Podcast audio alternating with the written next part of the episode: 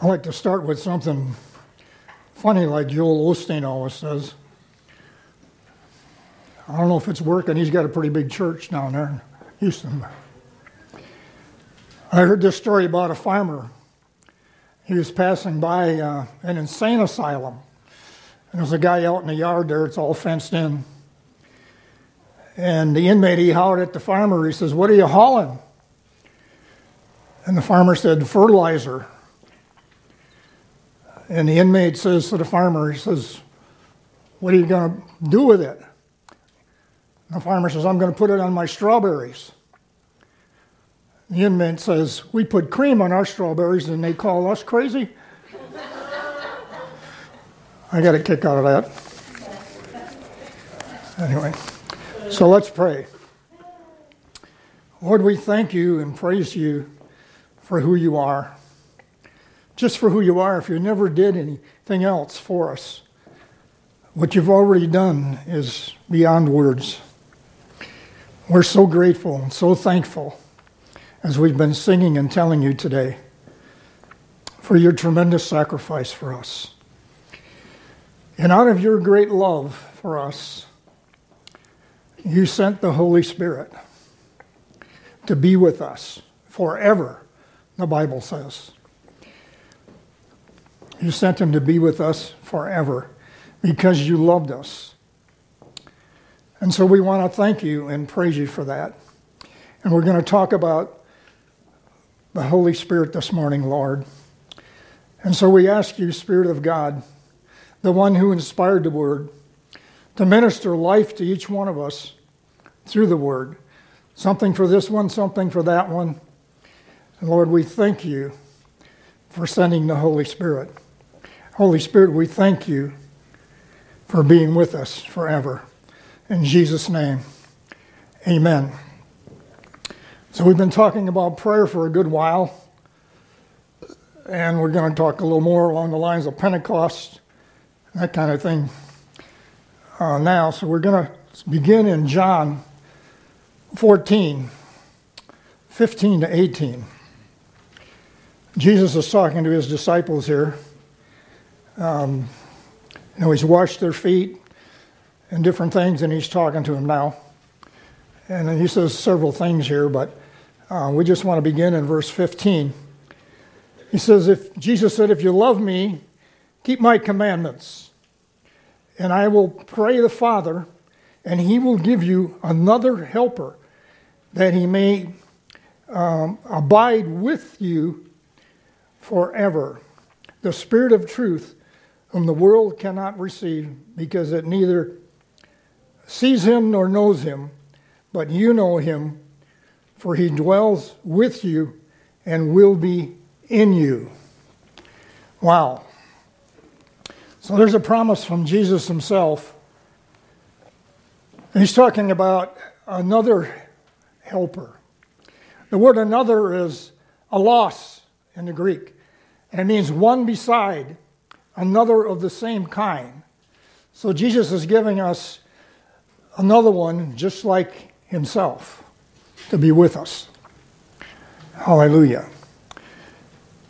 And helper is the famous word parakletos that you're all familiar with means counselor, helper, intercessor, advocate, teacher, comforter, one call alongside. So, what is Jesus saying to us here? He's saying, I'm giving you one beside me, but just like me. In my physical absence, he will do what I would do if physically present with you. That's what he's telling us. Because the things that Jesus did, he did by the power of the Holy Spirit. And so he's our example. Hallelujah. A couple things about the Holy Spirit. He is your partner as you participate together in doing God's will. That's good. The Holy Spirit is your partner in participating together with you in doing God's will. Hallelujah. Thank you, Lord. The Holy Spirit loves you. And here's one thing I can't stress enough He longs, He longs to fellowship with you. The Holy Spirit longs to fellowship with you. And we fellowship with Jesus in prayer and talk to Him and all those kinds of things. But sometimes we just kind of forget about the Holy Spirit, even though He's right here with us and in us if you're baptized with the Holy Spirit. And we can see here in verse 17, he called him the Spirit of truth, Jesus did, whom the world cannot receive because it neither sees him nor knows him. But you know him, for he will be with you and will be in you. So he makes a distinction between the Holy Spirit being with you and the Holy Spirit being in you. Jesus made the distinction, not me. It's great that the Holy Spirit is with us. But it's a whole other ballgame when the Holy Spirit is in you. Because when He's in you, He brings with Him all the gifts of the Spirit, and all those things are available to us. And it's my opinion. You can disagree with this if you want to. This is just my opinion. This is not Bible. That there's a new level of authority that comes when you get baptized in the Holy Spirit. And I'll look at a scripture that makes me believe that later on. so he's a spirit of truth. And it says that he will he dwells with them, he's telling his disciples, but he's going to dwell in you. He's talking about the baptism of the Holy Spirit, of course. The Holy Spirit was given primarily not so we could have this gift or that gift. He was given primarily that we would be a witness to Jesus and to minister his life. If we went up a few verses in John uh, 14 12, that's not in, in, your notes, but it just says that um, the work I do, he will do also, and greater works, Jesus said. And he's talking about when we're filled with the Holy Spirit, we'll do the same works that Jesus did. No, we, he sent the Holy Spirit to be with us so we could be little Jesus and walk the earth, filled with the Holy Spirit, doing the same things that He did. Yes, we're sinners, but the Holy Spirit will guide you and lead you just like He did Jesus. Hallelujah. So let's look at Acts chapter 1. beginning at verse 4. It says, And being assembled together with them, he commanded them not to depart from Jerusalem, talking to his disciples, but to wait for the promise of the Father, when he said, You have heard from me. For John truly baptized with water, but you shall be baptized with the Holy Spirit not many days from now. So here Jesus is giving a command. He says, Don't you boys go out there and try to do this on your own. You're going to get in big trouble. Wait till you're filled with the Holy Spirit and then go do the works that I did. Don't try to go do it on your own. That's, that's not a, uh, maybe if whatever you want to do, that's a command not to go. That's how important it is to be baptized in the Holy Spirit. He's just telling them, don't try to do this until you're baptized in the Holy Spirit. Because he knew how inadequate we are in our own strength. You know, every time I minister somewhere, whether it's here or somewhere else, I always feel inadequate. You know, if it wasn't for God's Word and His Spirit, you know, I would have to be digging a ditch somewhere or something. So it's just important um, so when the Holy Spirit comes in, when you're baptized in the Holy Spirit, he brings with him all these gifts, these supernatural gifts. And I'm looking at a lot of them out here right now. And some of them are unwrapped. You know, you can get a present for Christmas and not unwrap it. Never know what's in there. So you need to use the gift that God has given you. We need, let me say this we need to love one another enough to use the gift that God has given us, working through us to bless the body of Christ. Okay? The gifts aren't to make us look good on Sunday morning, they're to bless the body of Christ. And so we need to love each other enough to use whatever gift God has given us. And most people have more than one. and a lot of times they overlap. So I'm encouraging you to use your gift. Next week is a good opportunity.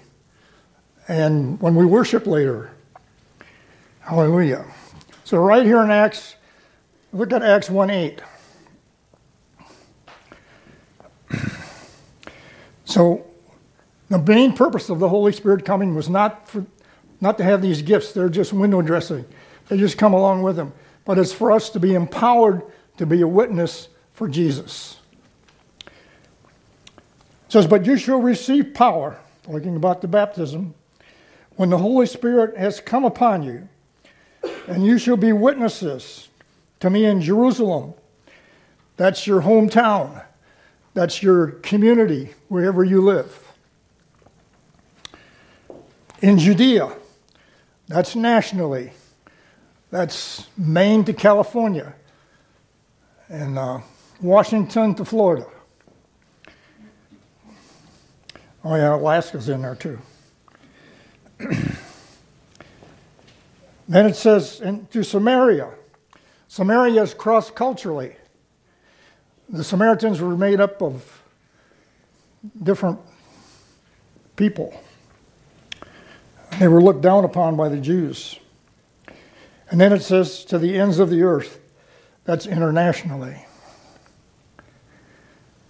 So he covers everything right, right there in that one verse. He says, You're going to receive power, dunamis, force, miracle power, might. Why? To be a witness in these places I just mentioned. Now, there's more than one way to be a witness. You can be a witness to someone just by the way you live your life. You know, we got good Christian families here. Some of them have you know, a whole car full of children, and they're just good witnesses to other people the way they're living their life without even saying anything. And the most common way is to share what Jesus did for you. You know, everybody's got one sermon. If you're born again, that's what Jesus did for me, how you got saved. You know, you don't have to be a preacher to share the gospel. In fact, if everybody would, if everybody would reach one person a week, we'd soon have the world evangelized. Hallelujah. So right here in Acts, let's go to go to Acts chapter two. We'll look at Pentecost. Acts chapter 2. uh, when the day, of, excuse me, when the day of Pentecost had fully come, they were all with one accord in one place. And suddenly there came a sound from heaven as of a rushing mighty wind, and it filled the whole house where they were sitting. Then there appeared to them divided tongues as of fire, and one sat upon each of them. And they were all filled with the Holy Spirit and began to speak with other tongues as the Spirit gave them utterance. So, it says, when the day of Pentecost had fully come, that means the completion of time. We all know that God has a timing. Amen? Amen, somebody. He's got a timing. You know, I'm always, seems like I'm always ahead. You know, I want things done before they happen. And they're in His timing. And they're, His timing is perfect because He knows things that I don't know. Lots of things that I don't know. so His timing is perfect. But it says there that they were in one accord. That means they were unanimously of one mind. I can't imagine being unanimously of one mind, everybody that was there. That equals power. If we could quit fighting in the church over doctrines and just unite behind the flag of Jesus Christ, we'd be the most powerful force. We are, but we're fighting. There's no unity. And that's why I take my hat off to Tom and the group that he's working with in our area. And there's other places around the country. There's a hot spot in Arizona that I've heard about, and where a lot of good things are happening because there's unity between different churches. You know, just forget what's on the front door and just look at them as a brother and sister in Christ. So they were of one accord. And it doesn't say it was a wind, it says it was a sound of wind. That suggests the might of an unseen power of the Holy Spirit. It was a sound of wind. You know, we just had a big typhoon over in the Philippines that uh, did a lot of damage to the Bible school over there. We've been pretty fortunate. They get 25 a year, and we haven't been hit um, for a long time. They've been north or south of us. This one was right in our area. And so we lost the roof on the main building and stuff like that. And uh, the only wooden structure we had was a building that was partly there when we bought the land. We just renovated it for a kitchen, and that was destroyed. All the buildings we built are still standing because they're built out of cement, concrete, and re-rod, but this one wasn't. So we got to rebuild this year. Um, so that was a, a wind. But the wind of the Spirit is mighty and powerful than any typhoon. And then it says they had divided tongues of fire that they could see. And one of the words used to describe that in the Greek is lightning. You know, lightning is, is more of a action word, you know, powerful lightning type of thing. Uh, so it was God's divine plan to give us the Holy Spirit because he knew, as I said before, how inadequate Warren is on his own. You know, I wear slip on shoes, I don't even tie my own shoes. I do know how to tie shoes, but just in case you're wondering. And he didn't want those his disciples to leave until they were baptized in the Holy Spirit because he knew they were going to fall flat on their spiritual face. They went out there and tried to do these things. God's will is for you to be baptized in the Holy Spirit. Even though God gave us His Word, He sent Jesus, He sent the Holy Spirit, basically emptied heaven for us, there's still some problems. One of them is a portion of the church doesn't believe in the things of the Spirit, thinks they were just for um, starting the church, you know, healings and miracles and all that. It was just for getting the church going. It's not for today. Um, that's one of the problems because God wants everybody to be baptized in the Holy Spirit, walking around doing the things that Jesus did, and we can't do that unless we're baptized in the Holy Spirit.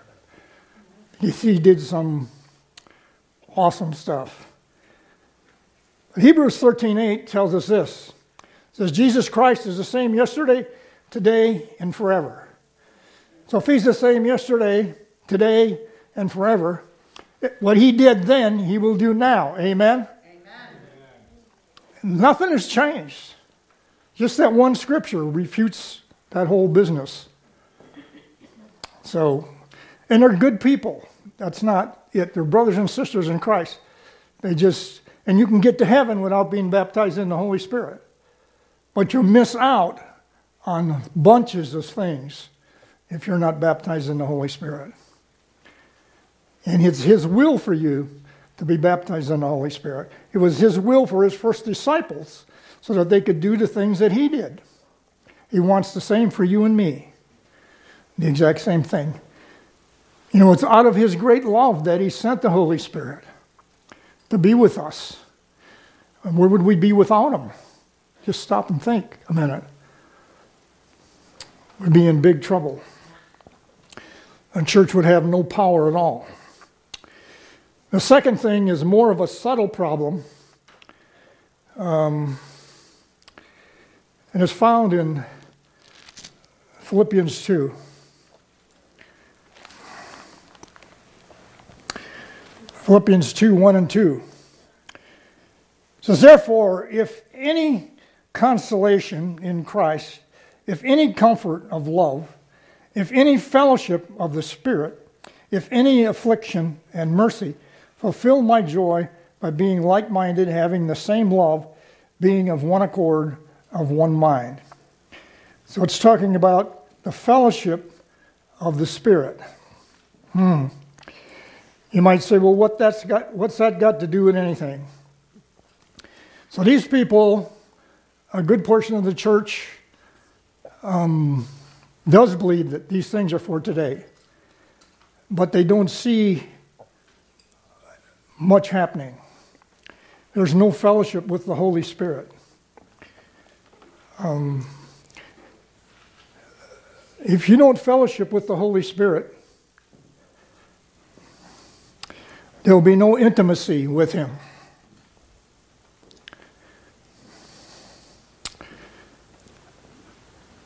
If there's no fellowship with the Holy Spirit, He doesn't know if He can trust you.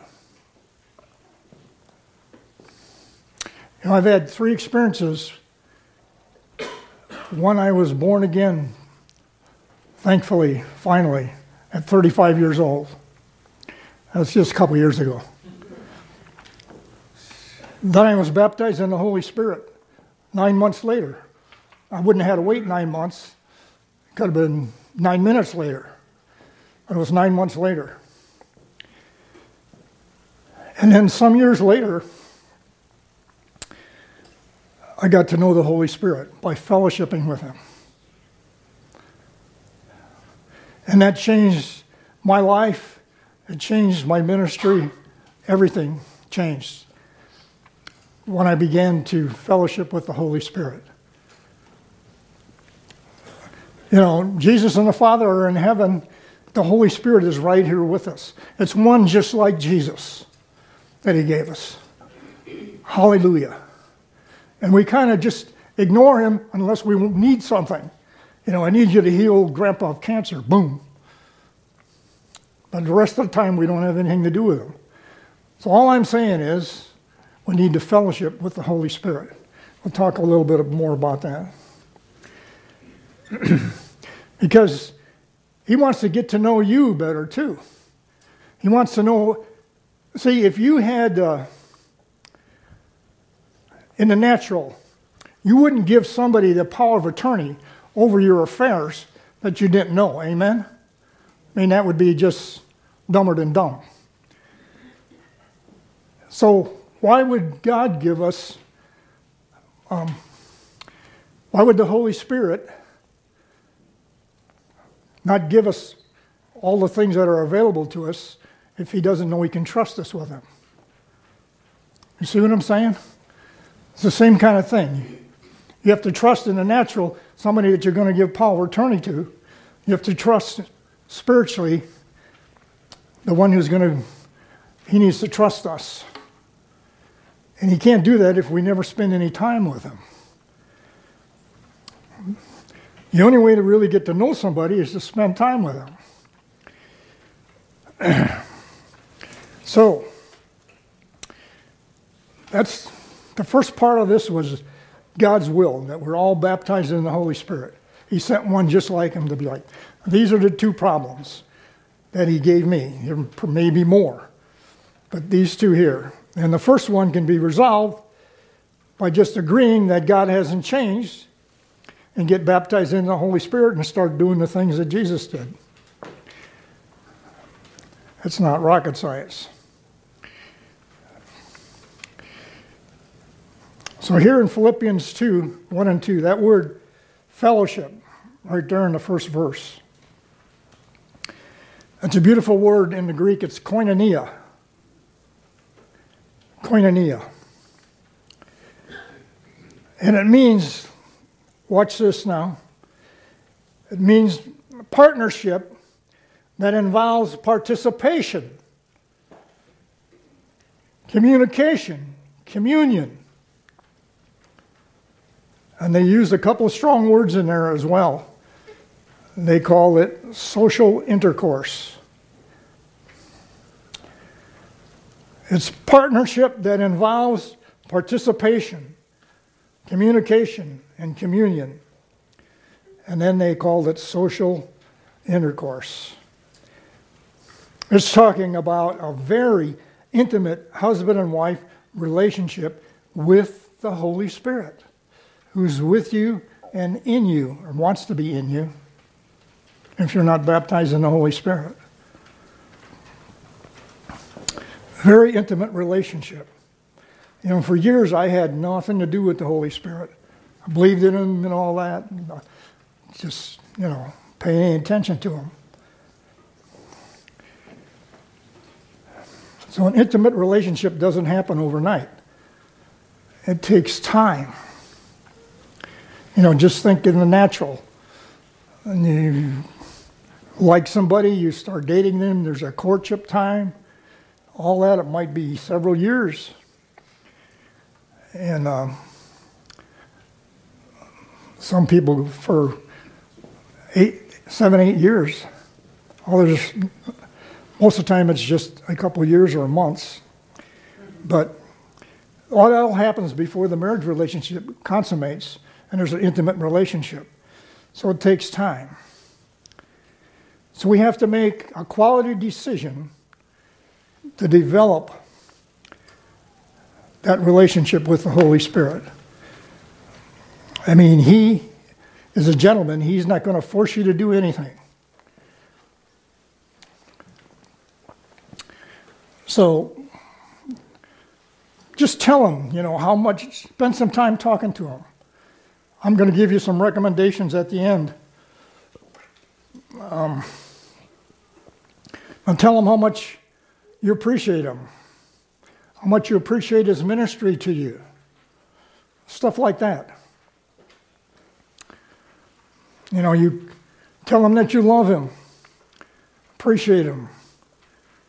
You know, if you got a gift you desire, ask Him to give you that gift. He gives them as He wills, but He also gives us a desire of our hearts. Amen? So it doesn't cost anything to ask. That's not against the Word of God. So, you know, we just need to love one another enough to use the gift that God gives us through us.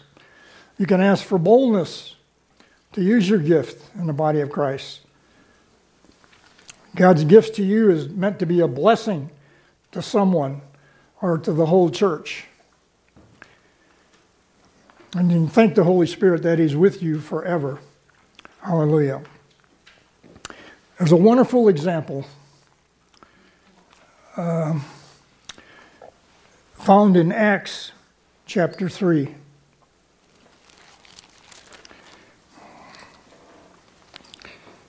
Uh,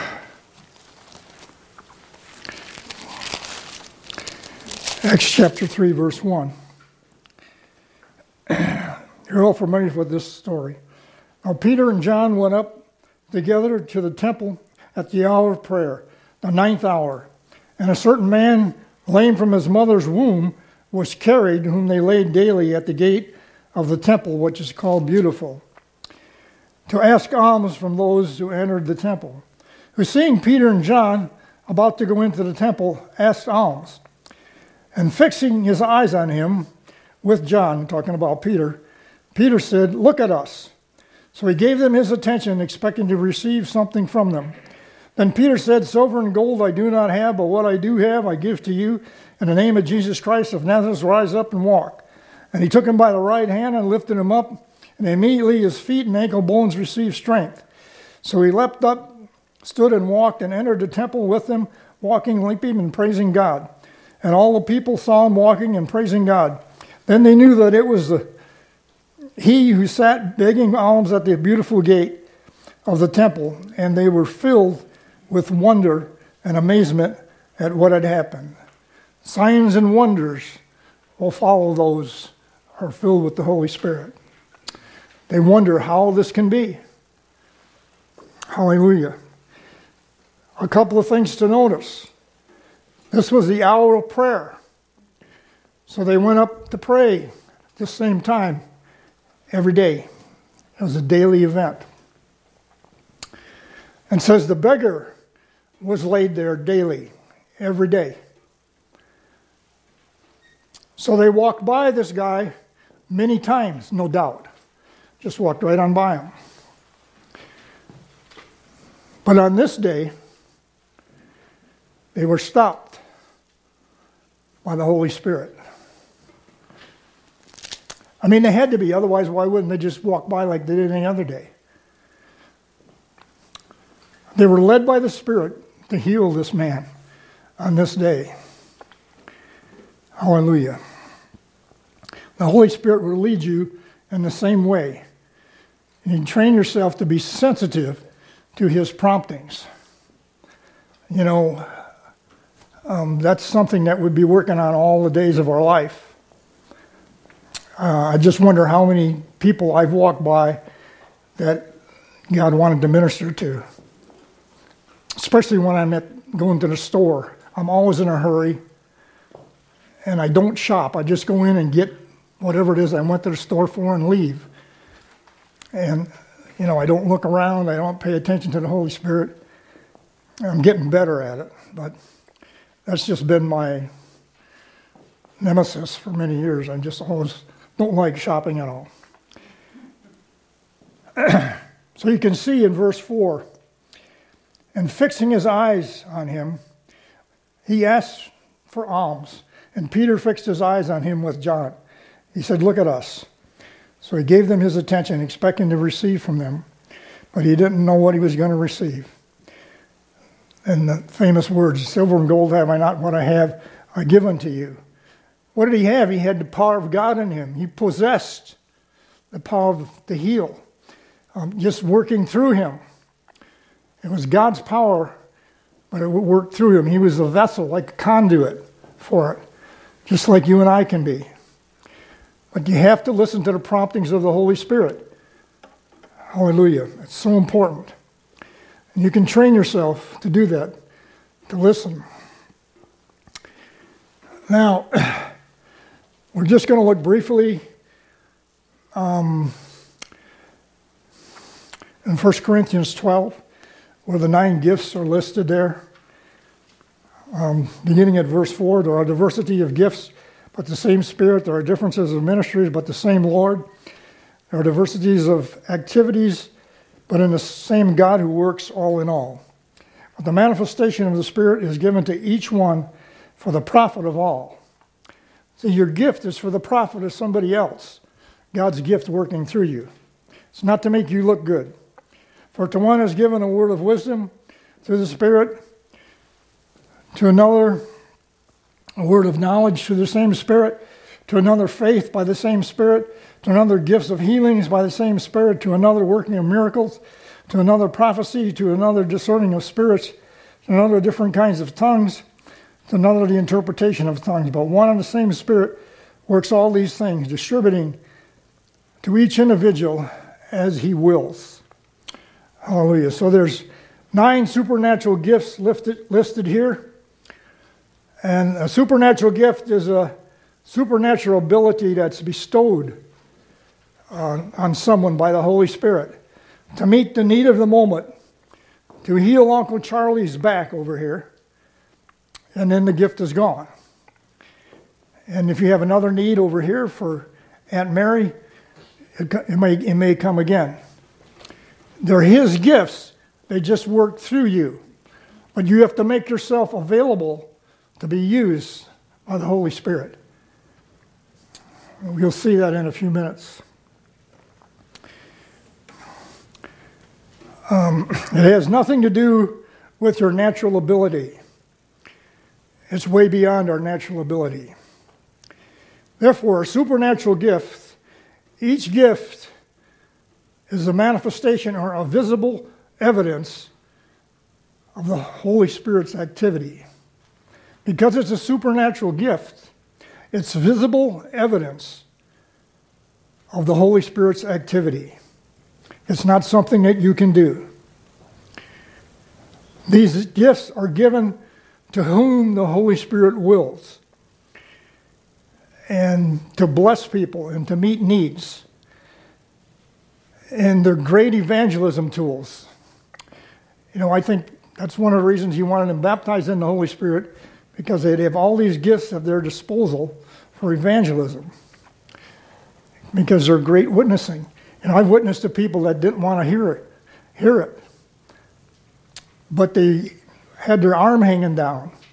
This happened in Pevely when I was in Bible school, a long time ago. I says, "What's the matter with your arm?" He says, "Oh, I heard it at work." I don't know what he did. I can't remember. I says, "Well, before you close the door, why don't you just let me say a prayer? Just take a minute." Okay, he said. Anyway, prayed for the guy, and his God healed him. And he says, Wow. I says, Yeah, Jesus did that because he loves you. And I shared the gospel with him. He wouldn't let me share with him. He was just going to close the door. He didn't receive Jesus, but I planted plenty of seed. And he knew the healing was real. So, hallelujah. So these gifts are given by the Holy Spirit as He wills, and they'll be giving, given to someone who makes themselves available, who positions himself to be used by God, to be a vessel for whatever it is He wants to do that day. Hallelujah. So, to help us better understand these gifts, we're not going to look at them, that would take way too much time. Um, these nine supernatural gifts, but you can divide them into three categories. Um, it just helps us understand them better.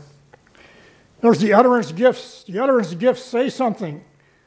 They're prophecy, uh, various kinds of tongues, and interpretation of tongues. Those are the utterance gifts. Then there's the power gifts. The power gifts do something. The gift of faith, the gift of healings, the gift of miracles. And sometimes they overlap. Like in Acts where the, Peter and John healed this guy who was lame from birth, never walked. And normally you have to do some rehab. Those muscles and stuff were never developed. This guy was always carried there. But he was instantly jumping and leaping and run into the temple with him and followed him. That was a miracle, a gift of miracles. Plus healing. A lot of times they overlap. So the power gifts are gifts of faith gifts of healing and gifts of miracles. And there's the revelation gifts. They reveal something a word of knowledge, word of wisdom, discerning of spirits. So I have a question. Which one of these gifts do you desire to be used in? Which one do you desire to be used in? Which one do you desire to be used in? You'll be surprised if you're just willing, make yourself available, what God will do. There's a very important scripture that we have to look at in um, 1 Corinthians. 1 Corinthians 14, 31 and 32. It says, For you can all prophesy one by one, that all may learn and all may be encouraged. And the spirits, talking about our spirits, of the prophets are subject to the prophet, are subject to your will. So the Holy Spirit can give you a gift, but if you're not willing to use it, it won't be used. He will not supersede your will. Mm. So we participate with the Holy Spirit by being positioning ourselves to be used by Him and then stepping out when He gives us a gift because it's going to bless somebody or maybe the whole body. And like Daryl's words are most times for all of us, and they bless all of us. Hallelujah. So that's an important scripture. We need to understand that your cooperation is needed for the Holy Spirit to manifest His gift through you. Your cooperation is needed. Amen. And one more scripture, and then I'm going to give you some recommendations. 2 Corinthians 13 14. And this is Paul's, excuse me, benediction to the church at Corinth. He says this in verse 14 The grace of the Lord Jesus Christ and the love of God and the communion of the Holy Spirit be with you all. Amen. Can anybody guess what the word communion is in the Greek? Yeah, it's koinonia. Partnership that involves participation, interaction. So he's praying for the church at Corinth in his benediction that they partnership with the Holy Spirit. Commune with him. Hook up with him so that they can do the works that Jesus did and greater works. I've got a few recommendations here in closing. Um, that will help you to cooperate with the Holy Spirit. This isn't, you know, verbatim or something. These are things that have helped me um, and that I've learned trial and error and so forth. Number one, I recommend that you incorporate time in your devotions every day for the Holy Spirit. Be sure you pray to Jesus, your high priest. Be sure you worship and do all the things that you're now doing. But set aside a block of time for just you and the Holy Spirit. And just tell Him how much you appreciate Him, how much you appreciate His ministry to you and through you. These kinds of things. Get to know Him. Just concentrate on Him for whatever that block of time might be. And you'll see that relationship develop. Number two, Make sure to yield yourself to the Holy Spirit. In other words, yield your will to His will. I mean, these are things that we know, but uh, we don't always do. There's one thing about God, He's got a certain way He wants things done, and unless they're done that way, it don't work. so you want to yield yourself to the Holy Spirit, especially in a service like we're going to have next week. You know, come prepared. Spend time this week with the Holy Spirit and come in here ready to use your gift, your gifting, um, His gifting through you to bless us. Hallelujah. Another thing you can do is practice listening to His promptings and then obey them quickly. um, because I've had the Holy Spirit years ago prompt me to do something, and I was ready to do it, and then the enemy comes in and says, "Well, you're going to look pretty foolish," you know, and this and that and the other thing, and and then I backed away and didn't do it. And don't ever do that. When he prompts you to do something, do it quickly because yourself that always wants to look good, and the enemy will talk you out of doing it. He'll bring fear in and all that kind of thing. And perfect love casts out fear. We're talking about a God of love who sent the Holy Spirit, who didn't have to, but did. So we'd have one beside him that was just like him. So we could do the things that he did and greater things, the Bible says. Because just because there's more of us. Hallelujah. So practice listening to those promptings and then obeying them. Ask for boldness to obey those promptings. Number four. Number five, create an expectation in your heart that the Holy Spirit will use you. Create an expectation in your heart that He, he will use you. If you just position yourself, just make yourself available. There's all kinds of gifts in here that are waiting to be unwrapped. Hallelujah. Number six, this is a big one. Pray in tongues a lot. Pray in tongues a lot. Pray in tongues a lot because it puts you in position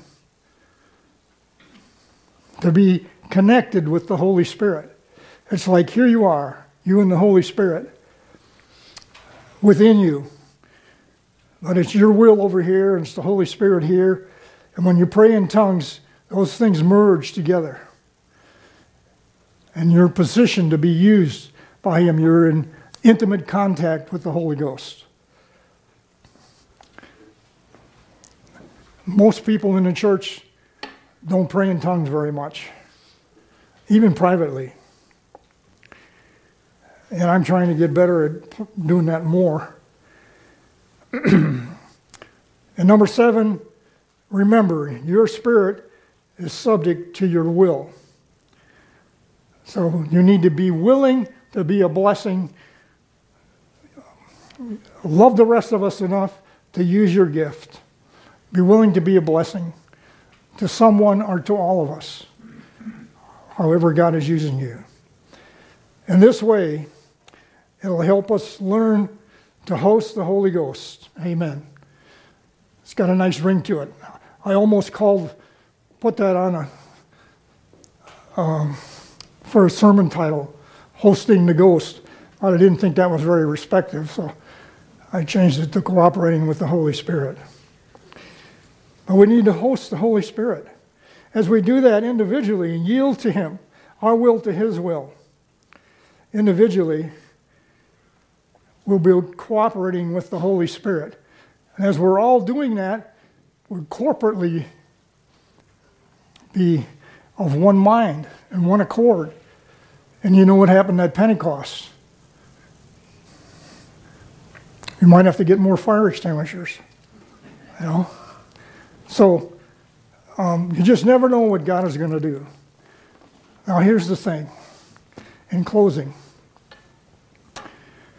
Let me just close first and then I.